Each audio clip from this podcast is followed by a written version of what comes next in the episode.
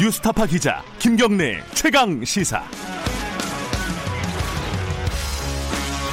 김경래 최강 시사 2부 시작하겠습니다. 총선 얘기 좀 하죠. 민주당이 그 범여권 비례대표 연합정당 이걸 가지고 지금 계속 얘기를 하고 있습니다. 어제 의총을 했는데 뭐 보도들을 보면은 어, 합류하는 걸로 얘기를 많이 했다 의원들이 이런 얘기들이 나오고 있습니다. 전당원 투표로 결정을 하기로 했다고요. 하고 근데 지금 뭐 정의당은 계속 반발하고 있고 어, 지금 상황을 좀 정리하고 어, 어떻게 될 건지 좀 여쭤보죠. 더불어민주당 최재성 의원 연결돼 있습니다. 안녕하세요. 안녕하세요. 네. 이 보도가 맞죠? 그 의총에서 어, 참여하는 게 어쩔 수 없는 거 아니냐 이런 식의 얘기들이 더 많이 나왔다. 이게 맞는 겁니까? 네네 그렇습니다. 예. 아, 어쩔 수 없는 것 아니냐라는 것보다 네. 어, 아주 다수가 훨씬 더 능동적인 예, 그런 의사를 피력을 했습니다. 능동적이요? 그거 무슨 뜻이죠? 네 이거는 아, 뭐 피치 못할 방법이기도 하지만 네. 아, 선거구제에 대해서 어, 법률 왜곡을 막고 네. 어, 또 대통령 탄핵을 획책하고 있는 것을 어, 저지하고 인위적인 어, 일당을 하려는 그런 기도죠. 일종의 입법 권력 찬탈이죠. 네. 이런 것을 막기 위한 아주 적극적인 선택을 해야 된다. 네. 이런 것이 이제 어, 조금 어, 어쩔 수 없는 선택을 조금 넘어서는 음. 아주 능동적인 어, 발언들이 많았습니다. 근데 이제 탄핵을 저지해야 된다. 이건 약간 좀 엄살이라는 얘기도 있어요. 왜냐면은 뭐 탄핵을 하려면은 3분의 2가 필요하지 않습니까? 아, 대통령 탄핵이라는 게 이제 박근혜 대통령의 경우에도 네. 우리가 겪었고 경험했지 않습니까? 네. 당시 민주당은 아, 근소한 일당이었고요. 과반에도 못 미치는, 훨씬 못 미치는 정당이었습니다. 네. 그러나 국민들이 국정농단에 대해서 항거하고 촛불을 들었고 이것이 어, 국회 내에 민주당을 포함한 네. 대정당들을 움직였고 심지어는 어, 박근혜 대통령을 배출한 네. 아, 제1야당도 움직였거든요. 네. 그래서 3분의 2가 확보 가능한 거지. 애당초 어, 의석수로만 생각하면 영원히 탄핵은 불가능합니다. 네네. 그러나 정치 상황과 맞물리면서 네. 어, 탄핵이 추동될 수 있고요. 네. 또 하나는 어, 지금 제1야당인 어, 미래통합당에서 어, 대표격의 사람들이 탄핵을 어, 아주 명시적으로 얘기를 하고 반복적으로 얘기를 했거든요. 네. 그래서 심지어는 어, 임기 중에 소추될 수 없는 대통령을 선거법으로 고발하겠다, 고발하겠다는 기도도 하고 네.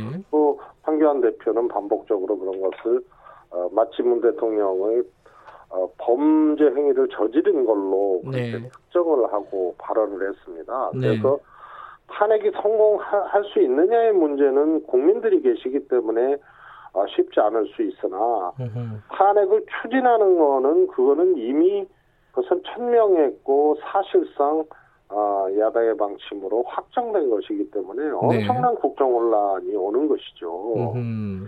그래서 그런 의미에서 실제로 탄핵을 왜곡된 형태로 어, 처리할 수 있고 또 추진할 수 있고 실패한다 하더라도 그 자체가 어, 엄청난 국정 혼란을 갖고 온다 이런 의미가 음. 되겠습니다.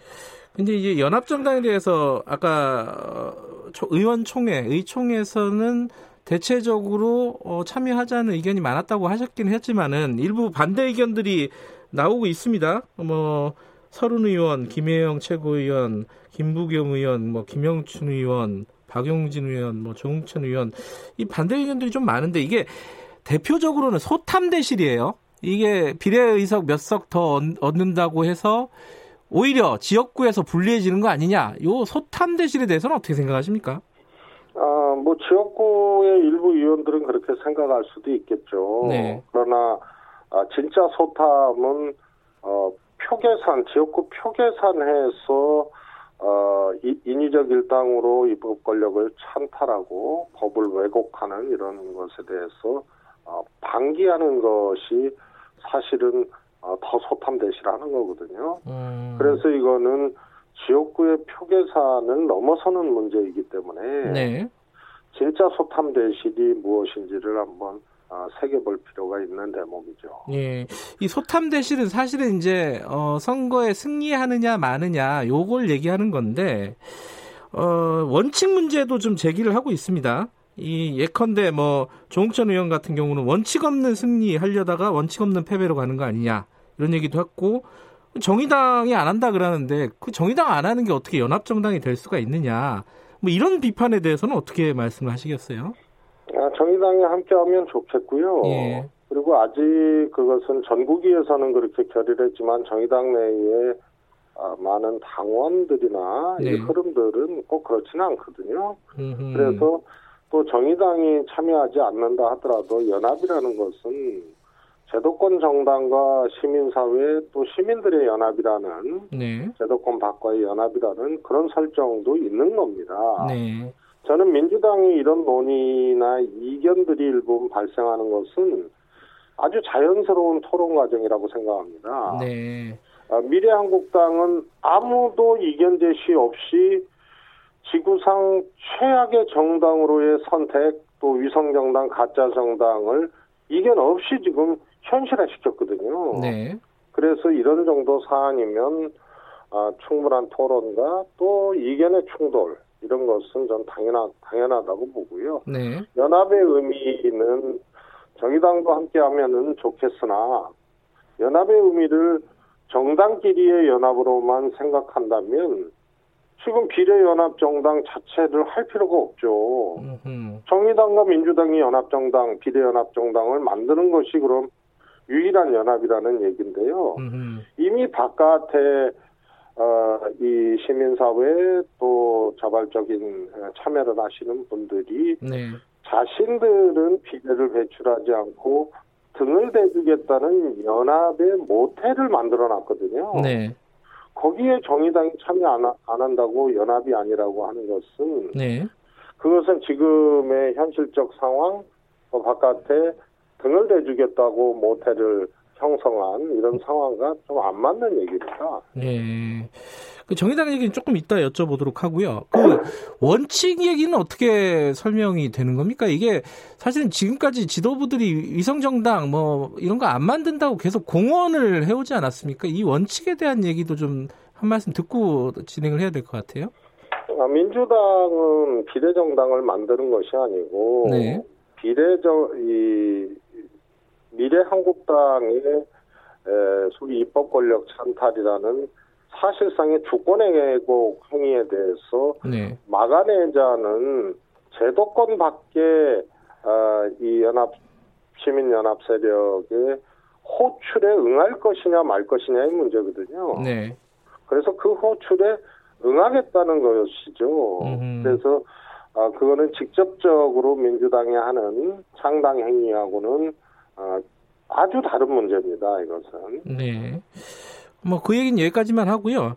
그 지금 이게 어, 미래연구원 그 민주당 싱크탱크잖아요. 그쪽에서 시뮬레이션 한 결과가 있습니다. 대략 어, 연합정당에 참여를 하면은 뭐 민주, 정의당이 참여하냐 안 하냐에 따라서 좀 의석수는 달라지지만 어, 한 17석에서 22석 이 비례 연합 정당이 가져갈 거고 어, 만약에 비례연합정당 없으면 민주당 비례의석은 한 6, 7석 정도밖에 안 된다. 요 부분, 요런 숫자에 대한 대체적으로 동의하시는 건가요? 음, 어차피 시뮬레이션 결과기 때문에요. 네. 어, 뭐 근소한 차이는 있을 수 있습니다. 네. 그러나 현재적 시점에서 시뮬레이션을 해보면 아, 대체적으로 맞는 얘기고요. 네. 이것의 특징이 뭐냐 하면 비례연합정당이라는 것이 현실화돼서 비례대표 후보를 내놓는 순간 네. 민주당은 독자 후보를 안 내는 것입니다. 아예 안 내는 건가요? 민주당 독자 후보를 내면 이런 시뮬레이션이 나올 수가 없어요. 음. 그래서 이거는 민주당이 독자 비례 후보를 안 낸다는 전제하에 네. 시뮬레이션으로 어, 결과를 낸 것이라고 볼 수밖에 없거든요. 네. 민주당이 독자 후보를 내면은 어, 뭐20% 이상 민주당에 득표를 해버리면 네. 아, 바깥의 비례연합 정당이 만약에 17%, 18%를 또 정의당과 또 일부 어, 분산이 되거나 이러면은 뭐 한 12, 3% 얻는다 그러면 이 의석수가 나올 수가 없는 거예요. 음. 그래서 이미 이 시뮬레이션은 민주당이 독자 비례를 내지 않는다는 전제하에 시뮬레이션을 한 겁니다. 그런 네. 점에서는 아, 대략적으로 맞는 것이고요. 네. 두 번째 특징이 뭐냐 하면 어, 이 의석이 독자 후보를 민주당이 안 내고 비례연합정당이 비례를 내게 되면 한, 에, 미래 한국당의 의석이 연합정당의 의석이 올라갈수록 내려가는 겁니다. 그렇죠. 예. 그래서 이것은 몇 석을 획득하느냐의 시뮬레이션 결과를 바라보는 관점이 있고 네. 한국당이 몇 석이 줄어드느냐에 에, 그것을 봐야 되죠. 네. 그런 점에서는 어, 상당한 어, 격차를 낼 수 있는 시뮬레이션 결과입니다. 근데 이제 또 다른 쪽에서는 그 얘기를 합니다. 예컨대 뭐 유시민 이사장 같은 경우도 그렇고 이 비례정당을 만드는 것보다는 이 민주당이 비례 후보를 최소화하고 그 다른 정당 소수 정당에게 표를 줘라 차라리 그게 더 어, 일종의 더 효율적인 거 아니냐 새로운 정당을 만드는 것보다 이 부분은 어떻게 보세요? 어, 그것은 유시민 사장님이 그 한 가지 방법으로 특정해서 얘기한 거는 아니고요. 네, 여러 시뮬레이션 유형 속에 네, 하나 가지 이제 방안 중에 하나로 어, 얘기한 건데요. 네, 지금 그거는 정의당이 참여를 하면 끝나는 문제입니다.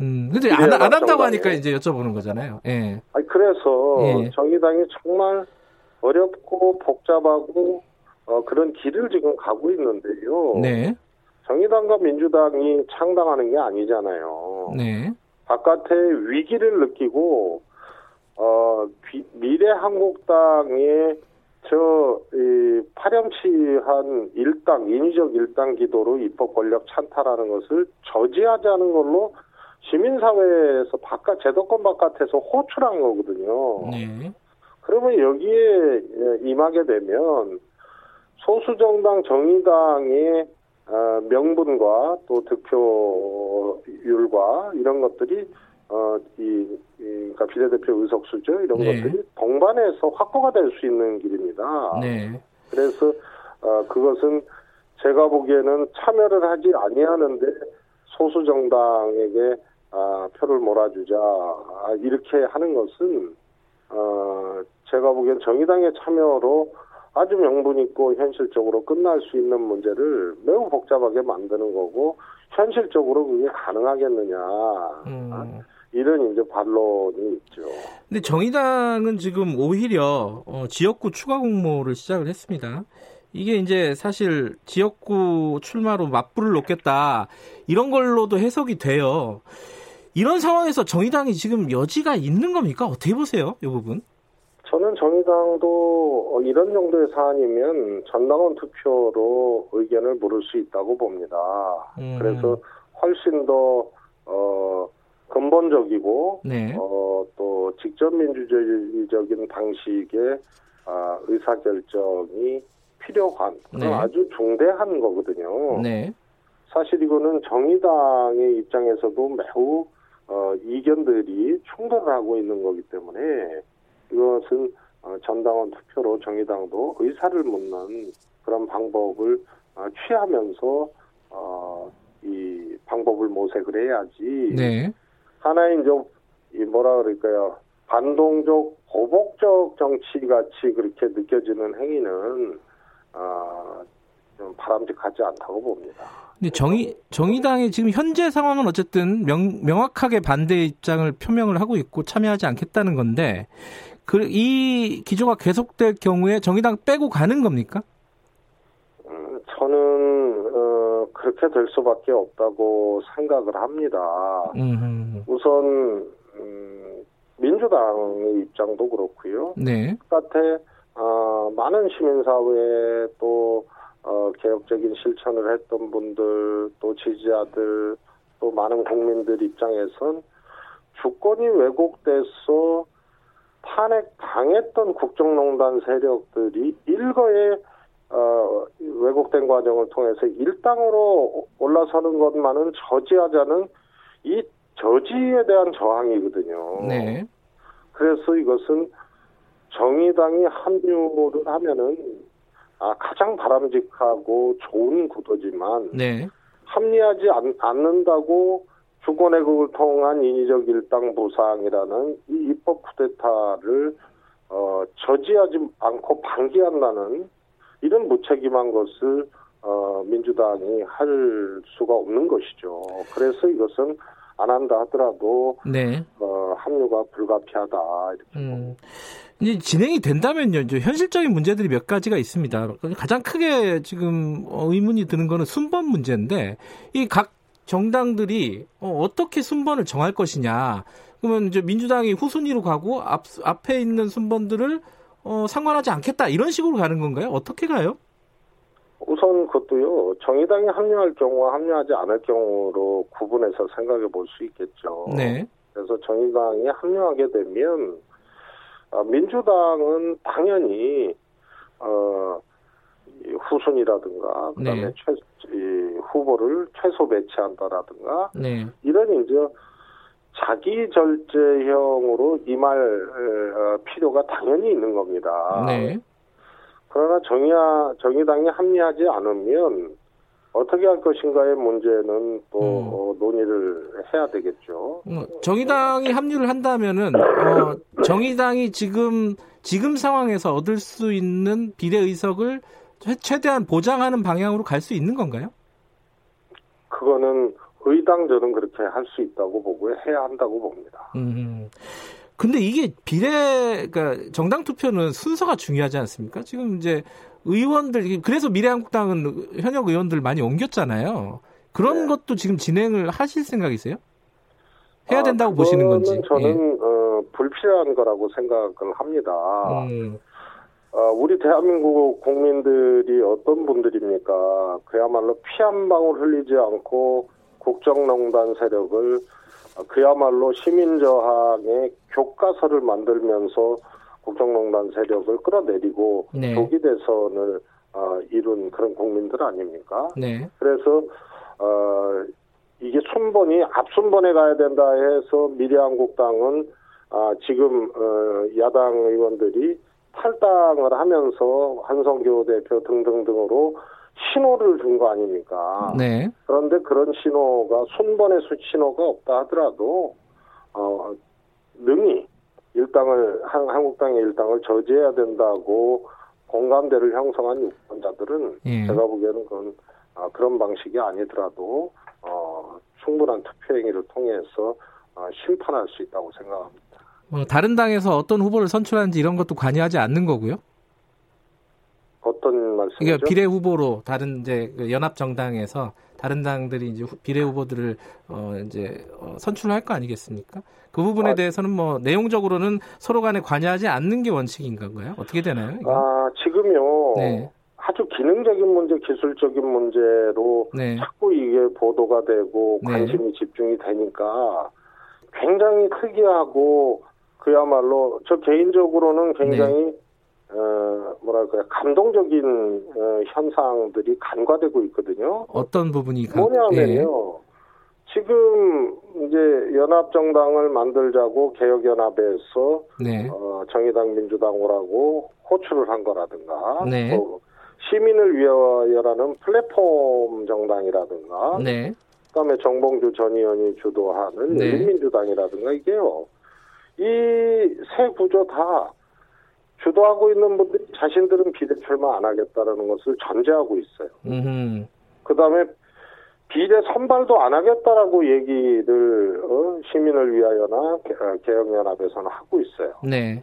정의당과 민주당이 이 중차대한 시기에 와서 어 해라 네. 이런 거거든요. 그래서 등을 대주는 거예요. 음. 그러면 자신들도 안 나가고 비례 선출도 안 하겠다라고 하는 네. 정치사에서 이렇게 가장 순도 높은 어, 절실함과 순수함이 어디 있었습니까? 그래서 네. 지금 말씀하신 가정은 성립되지 않는 가정입니다. 음. 알겠습니다. 어, 이건 좀 상황을 좀 지켜보도록 하죠. 오늘 말씀 감사합니다. 고맙습니다. 예, 더불어민주당 최재성 의원이었습니다.